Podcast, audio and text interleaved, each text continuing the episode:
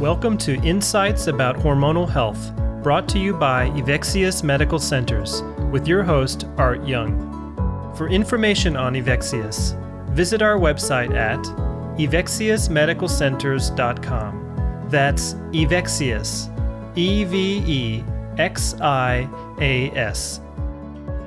How about some heart stopping stats from the Center for Disease Control in Atlanta?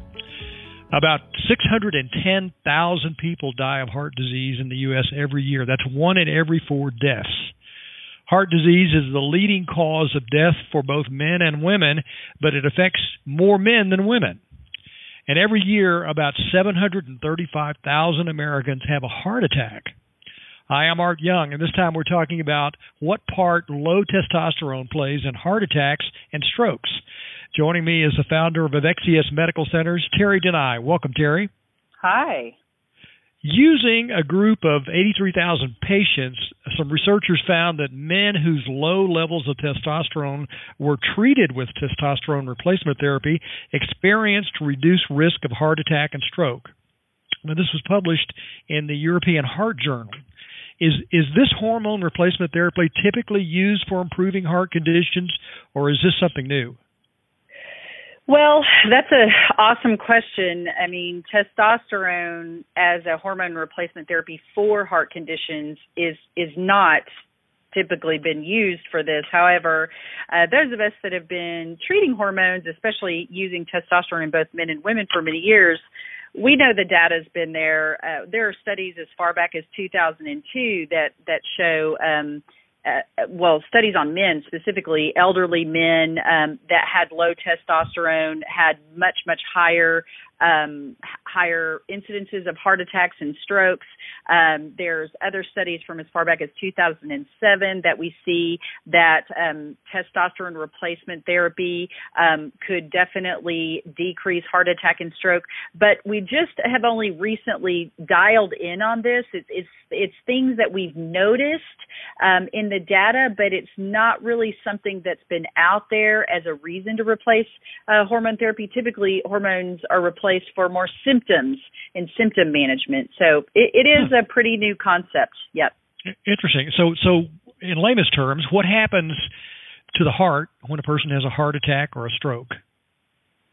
Well, the blood vessels, the coronary arteries that surround the heart muscle and supply it with blood, it is obviously very rich in oxygen and the heart muscle like any muscle but especially the heart uh, needs this oxygen to really function. And a heart attack occurs or even a stroke occurs when those arteries the coronary arteries or the carotid arteries in the neck or um, the little branches in the brain which has caused strokes they suddenly become blocked and that stops the blood flow to areas of the muscle or areas of the brain and creates damage.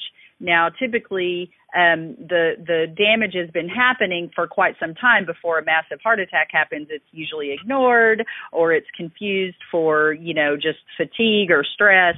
Um, so it, it, it does get missed often, especially in men, because men tend to uh, ignore those warning signs um, most frequently. Yes, yes, we do. Yes, we do. Well, yes. What is it? What is it about hormone testosterone that can result in a healthier heart? Well, there are so many things. Um, number one, testosterone is powerfully anti inflammatory. Um, testosterone and HDL reverse the the bad cholesterol LDL uh, transport um, from from the vessels. Uh, that's a really cool thing. There's just a, a myriad of data to support that um, testosterone decreases insulin levels and decreases the risk of type 2 diabetes.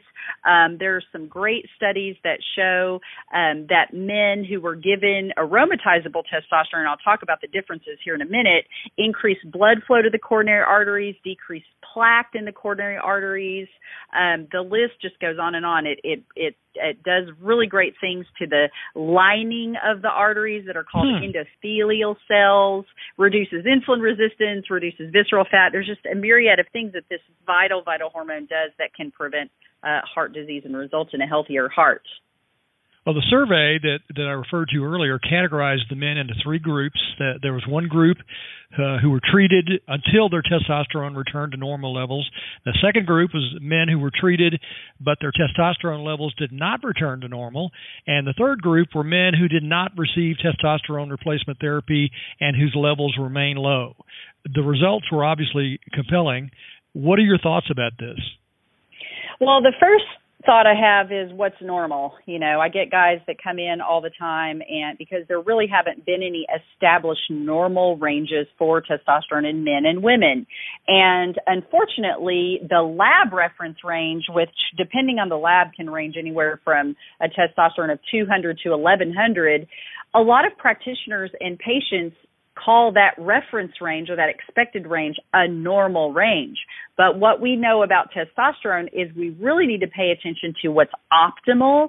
And what we see is when testosterone levels fall below 600, that's when a man's, man's risk for heart disease and heart attack uh, increase significantly. So there's a lot of confusion in the literature and even in, in the medical uh, communities about what is considered normal. So you really have to pay attention to those studies that look at uh, what's optimal and at what levels do a male testosterone levels have to to be to be uh, preventative of coronary artery disease and and the other diseases that testosterone is protective from. That's a topic for another call another day.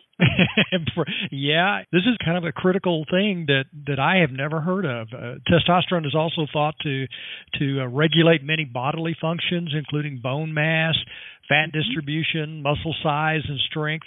Does this have anything to do with its benefit to the heart? Oh, absolutely. I mean, it, you know, just logic would tell you that if you have stronger bones and more muscle um, strength and you have less belly fat, um, you're going to have a healthier heart. Number one, if you have stronger bones and muscles, you can withstand exercise.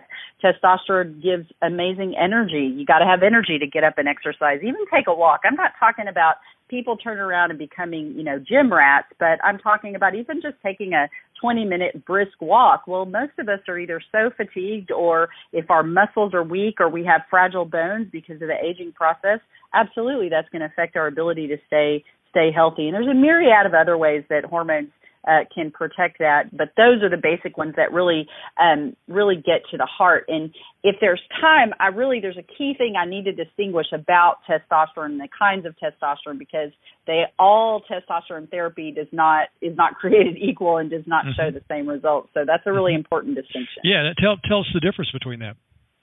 Well, number one, um, they're anabolic steroids, which you know a lot of bodybuilders and even athletes. Um, unfortunately, we see this a lot in high school athletes because they're not testing for it. But of course, professional athletes are tested for anabolic steroids, but they actually completely do the opposite of what natural testosterone or testosterone does. They actually increase um, heart attack and st- stroke risk and, and increase uh, lipid levels and cholesterol levels. So you really got to pay attention to the type of testosterone. Not all testosterone is created equal. The most highly studied form of testosterone in regards to heart disease thus far is pellets, which is subcutaneous, goes under the skin, and they um, tend to be um, natural um, there is some great data to support some of the injectable versions of testosterone. The the jury's still kind of out on those because of the aromatization to estrogen.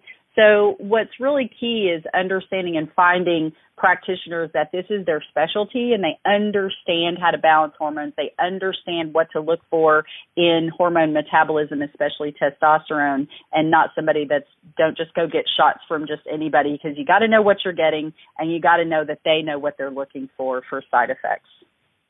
At what age should uh, should men be checking their testosterone levels, especially if they can't, you know, have a uh, some kind of relative or background in their family of heart attacks and strokes? Well, at the very minimum, 40. Um, but we're seeing younger and younger men come in with low testosterone levels, even some guys in their 20s. And it has a lot to do with, with our foods and processed foods and hormones in our foods. But it's really, really unfortunate. I'm seeing more and more uh, young men and young men, women with, with um, hormones that are out of whack and it really contributes to the obesity rates in this country. Uh, of course, it all goes back to the food, what we put in our body, uh, but at the very, very minimum, 40. By the time you're 50, um, you've got a whole decade with pretty suboptimal testosterone levels and the damage is already starting. So I think waiting till you're 50 and 60 is, although can be beneficial um, for prevention, it really should be done much sooner. Are there any symptoms that uh, one's testosterone level may be leading to a heart condition? Well, the symptoms that would tell a man that his testosterone level is definitely critically low um, would be some of the uh, brain symptoms like depression. Um, symptoms like depression and anxiety, those tend to happen for men when their testosterone levels get really low. And by the time they get that low, uh, he's definitely already um, not have it doesn't have that protective role of testosterone because that tends to happen when their levels get around two to three hundred, and erectile dysfunction as well. That's the very last symptom to go in men, and this is one of the key things. It's the last point I want to drive home.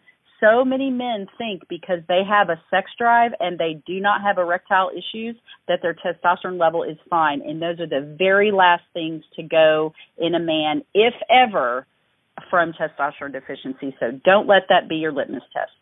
Well, if you have a family history of heart disease or you're concerned about those chest pains, by all means, see your family doctor immediately. And if you think you might benefit from a natural testosterone replacement, contact Evexias Medical Centers for no obligation consultation. Heart attacks and strokes are very serious medical conditions, so don't wait till it's too late. Thanks for joining us, Terri DeNeui. Thank you. Have a great day. I'm Art Young, and we'll talk again soon.